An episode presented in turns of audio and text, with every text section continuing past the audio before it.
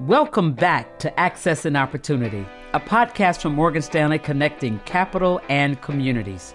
I'm Carla Harris, and we're excited to continue exploring the extraordinary commercial opportunity investors often overlook investing in women and multiculturally led businesses.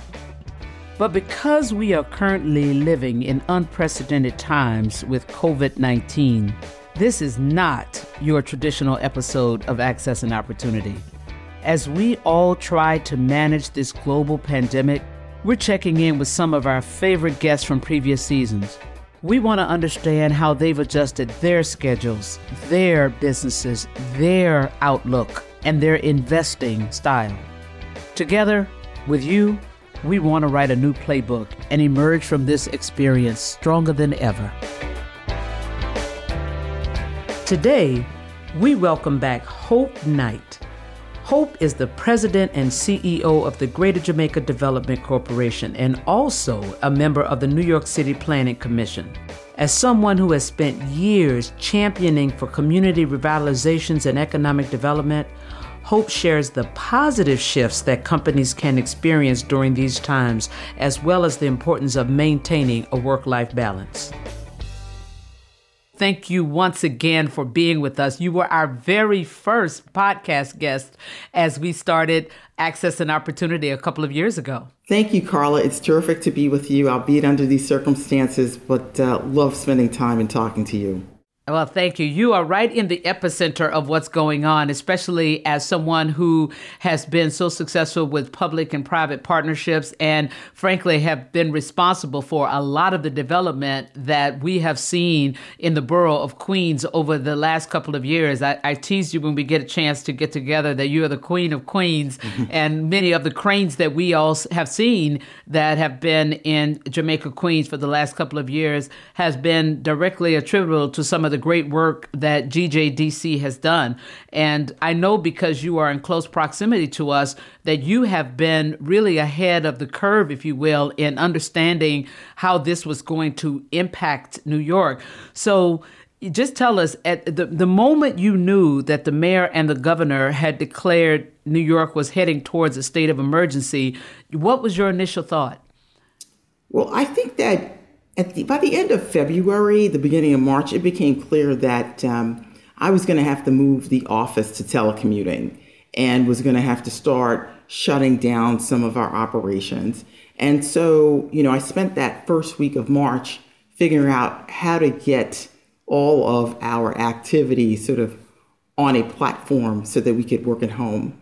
And then started to think about how I was going to manage, you know, sort of my duties as a landlord from property management perspective, as well as uh, we also operate a food hall. So I have approximately 17 food vendors that sell food to go, and we also have seating arrangements so people can sit and eat their food if they want to in that location. And so I had to really think about how could I rejigger this so that first of all I could close down some of these operations in an orderly way. Also, thinking about the fact that each of these businesses generally are small businesses that are revolve around the family. So, wanted to make sure that they were able to operate as long as they could while trying to keep health and safety in mind. And so, it was a fast paced operation of trying to bring all of that together.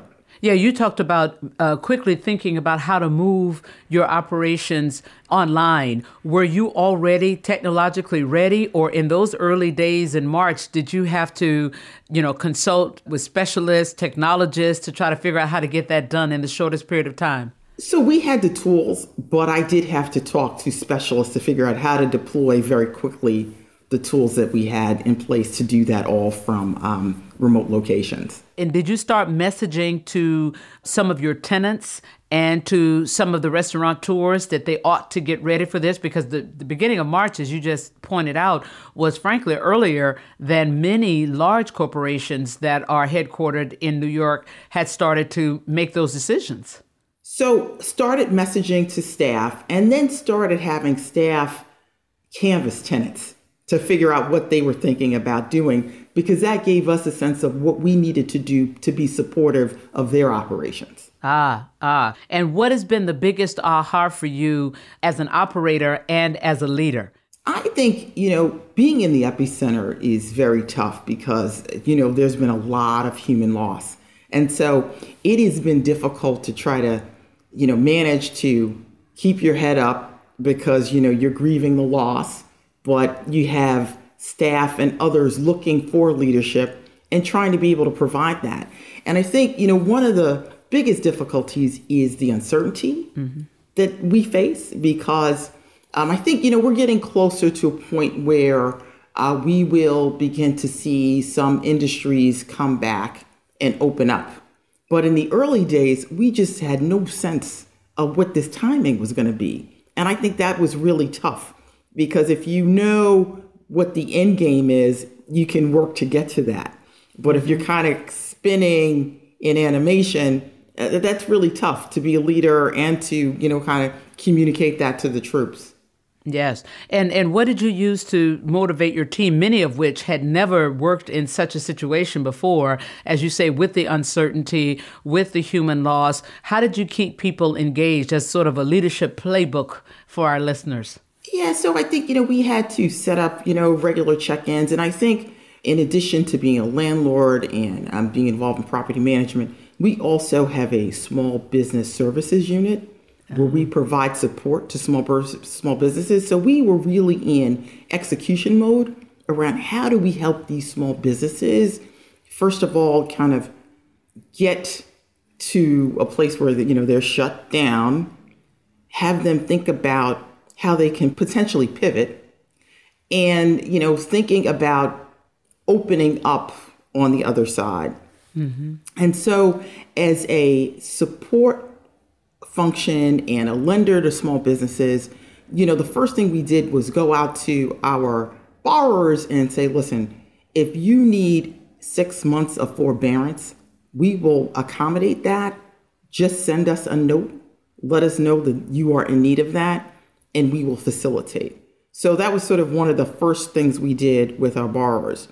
And then we started to assemble resources as you know, at all levels of government, city, state, federal, have put it been putting out all sorts of programs to support small businesses. And we were basically acting as ombudsmen to really funnel businesses to the right level of support mm. so that I think businesses were inundated with the resources. And so, really helping them focus on what was available to them was very important. Oh wow! So you were actually, in many ways, doing that before a lot of the the federal programs commenced. Absolutely. What was some of the advice that you were giving some of these small businesses for some of our emerging businesses that will be listening to this? This would be key playbook points for them. So you know, the big headline was you know try to conserve your cash. Mm-hmm. Keep your cash. You know, talk to your landlords, talk to your vendors, talk to your suppliers. But you know, you're going to need cash coming out of this on the other side. To, so, to the extent that you can do that, it'll be easier for you to get started again. Mm-hmm. And what did you say to them about how to conserve cash? Like, what should you think about pulling back on first? I've heard uh, many other investors uh, say to their portfolio companies, as we've had these discussions, try to make people last. People are most expensive, but if you can hold on to folks, do that last in terms of cutting back on cash. So, what advice were you giving them in terms of what to cut? I, I think it's similar, and and you know, not from a cutting perspective, but just from a holding perspective. You know, mm-hmm. hold your rent. you know, hold your bills from your supplier because you just need more information with yeah. respect to how long this is going to last before you start to you know spend cash that you may not be able to recover going forward. Yeah, and, and speaking of cash, research says that most small businesses have on average 27 days of cash in reserves. So if you're talking about this lasting well past 27 days, how do you think this plays out in Jamaica and other urban areas? Well, I, I think it's tough because, you know, you talk about 27 days and the kind of small businesses that I deal with probably have cash, uh, you know, just enough for about two weeks. So, so, wow, so half. 14. Yeah. That amount. And so, you know, we're way past 14 days, so that's really tough. The good news is that, you know, as we talked about the last time we got together, there is a lot of construction happening in Jamaica. And so that activity is likely to start in a couple of weeks. And that activity will begin to fuel the consumers that would frequent mm. some of these small mm-hmm. businesses at the street level. So I'm very encouraged that that, you know, this level of investment by way of construction is happening and will resume in our community. What industries do you think will have a hard time rebounding or might have to think, as you put it, uh, about pivoting, or as I like to say, in some cases, it's not a pivot, it's an evolution. What are you now going to be? Think it's soft goods. You know, yeah. some of the little, you know, boutiques that sell, you know, men's, women's, children's clothing, you know, we're all at home. I'm sure you're not cycling through your wardrobe like you usually do. For sure not. N- none of us are. And so, you know, you're going to have stores that have inventory, they're going to have a very difficult time getting rid of. And then going forward, I don't know how many people are going to be so willing to go in a store and try on clothes ah, on a forward point. basis. Good point. So you need to think about how you might do that differently, right? And and what inventory is going to look like. I could just think about all the stores that uh, that ordered winter inventory, and we didn't really have a winter here in the Northeast in the same way. So they have to get rid of that, and then you can't forecast what people are going to use for the spring and the summer. That's right. That's wow. right. That that's very fair, very fair. Now, as a landlord, you know, what do you think the state of urban development and revitalization will be on the other side of this? So, so the good news is that, like I said, these projects are in place, and they will come out on the other side. You know, some of them will be done in early 2021, in the middle okay. of 2021, and so hopefully we will be mostly past this. Mm-hmm. You know, I think the challenge is going to be with state and city governments' budgets being greatly reduced because we are in this situation. Is there going to be the same level of capital available to invest in, you know, affordable housing projects and other mm-hmm. large infrastructure projects? I think that is really what I worry about on the other side. So, do you think coronavirus has the power uh, to basically rewrite the future of urban development? Or do you think there's still enough private capital around that this presents a very interesting investment opportunity for those who are the owners of private capital? You know, I think that it can present an opportunity for private capital, except that because of the uncertainty of how long this may potentially last, I think that private capital might sit on the sidelines. I do think that, you know, we're probably talking about 18 to 24 months of difficulty, wow. but that's not a long time because I remember 08 and I remember sitting around in 13 thinking, when is this going to end? wow, in 13. Yes. Wow. It was it was 4 or 5 years before you really started to Absolutely. see recovery as we Absolutely. would define it. That's right. Wow, and you think this might be a little bit faster, more like 2 years or 3 years? I think I think it's 2 years. I do. Wow, that that is significant. I have a couple of questions for you as a leader. How has working from home been different for you in terms of your execution? And what tips do you have for other leaders as to how you've managed through? My my own leadership uh, talked about being mindful of not letting the personal and the the professional merge too much because then it never ends which can in fact burn you out faster. So what are some of the things that you've done? So, this, so that is exactly um, one of the things I had to come to terms with at first because I thought, wow, I've gained all of this commuting time back where I can work. And so, you know, I'd find myself in front of the computer at 8 p.m. and on the phone and thinking, wait a minute, I need to like cut this off. This is crazy. We, we need to be done with this, particularly in the early days when there was so much to do. So, definitely not letting the bleed happen into your personal life. I also started arranging calls and meetings at sort of what people define as off times. When I, I remember March 18th, we had set up a all staff call at about 11 o'clock, and we were all trying to call in at the same time. And I know I had to dial four or five times before yeah. I could get in. And so the phone call didn't start until 15 minutes after it was supposed to because people couldn't get in. So we've started to um, set up calls 10 minutes after the hour. Ah. And that seems to have worked really well. And um, I've started to do that externally, and people think it's a little weird, but I think it's more efficient.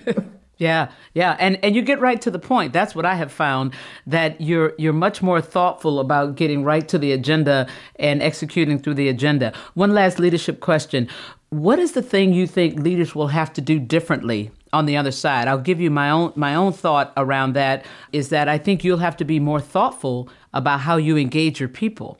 Uh, because it's one thing to engage somebody when you're all under the same roof, but one of the things that's been heavy on my mind is how do you create culture when we're not in the same place? Culture is almost informally defined because of how we interact with each other under the same roof. But when we're not under the same roof, how does that work? So that's my own thought. So, what's your thought about what leaders will have to do differently on the other side of this?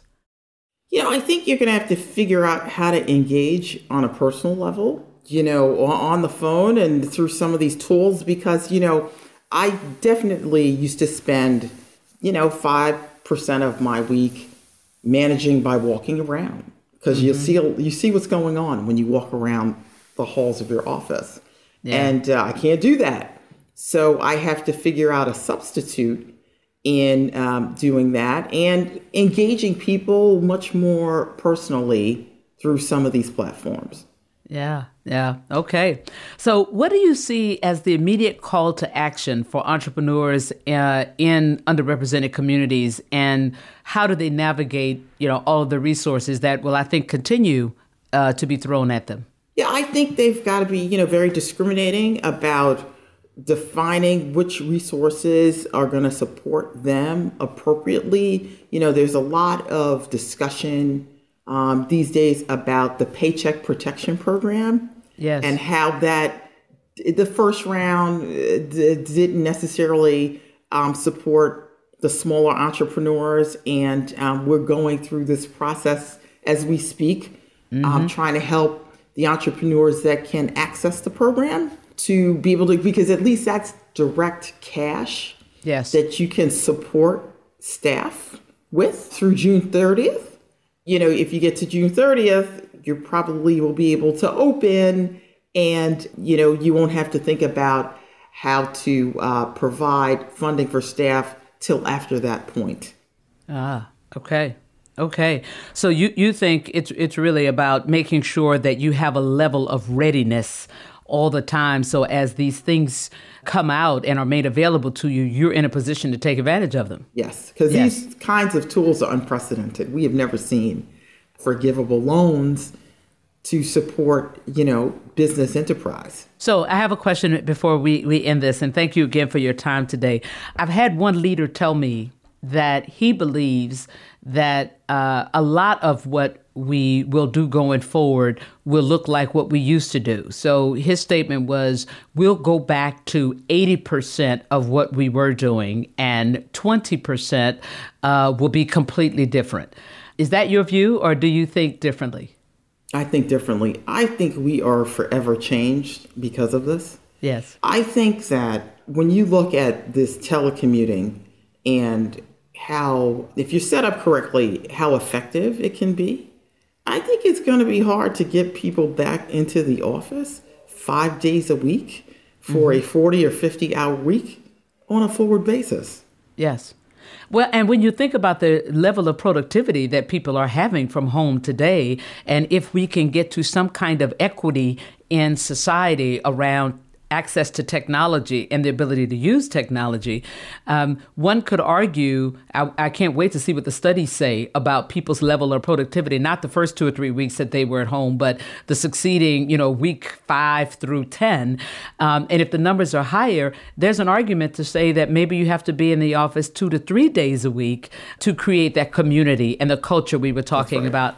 And, and right. maybe not the other the day four and five. You think that's the way we will end up? Absolutely think that's the way we'll end up. Yeah, and do you think that will be um, employer driven or employee driven? Well, you know, I have a few millennials that work for me, and they've been inching for this for a long time. so, well, that's where I was going because employers can say all day long, you got to come in four to five days a week. But if you can't find anybody to do that, then that's, that's right. employee driven. That's right. I, I think it's going to be organic. I really yeah. do. Yeah. Okay. Excellent, excellent. Well, Hope, this has been outstanding and amazing, and you have provided so many playbook points for our entrepreneurs, for people like you who are engaged in public private partnerships or are landlords and other business owners, and how you've handled this and managed this. So I wish you nothing but continued success as we navigate and weave through COVID 19. Thank you, Carla, and I look forward to talking to you about what happens on the other side. Yes, we will take that up for sure and book it now. Thank you for joining us for this special COVID 19 series of Access and Opportunity. Over the past four episodes, you have heard our guests define the challenges of navigating this crisis from the perspective of entrepreneurs, investors, and developers. We hope that the playbook points they have shared have helped you think about how to not only support one another, but to be assertive in finding opportunities in the midst of chaos. Stay tuned for the next season of Access and Opportunity, which will feature the perspectives of women breaking barriers in the VC landscape.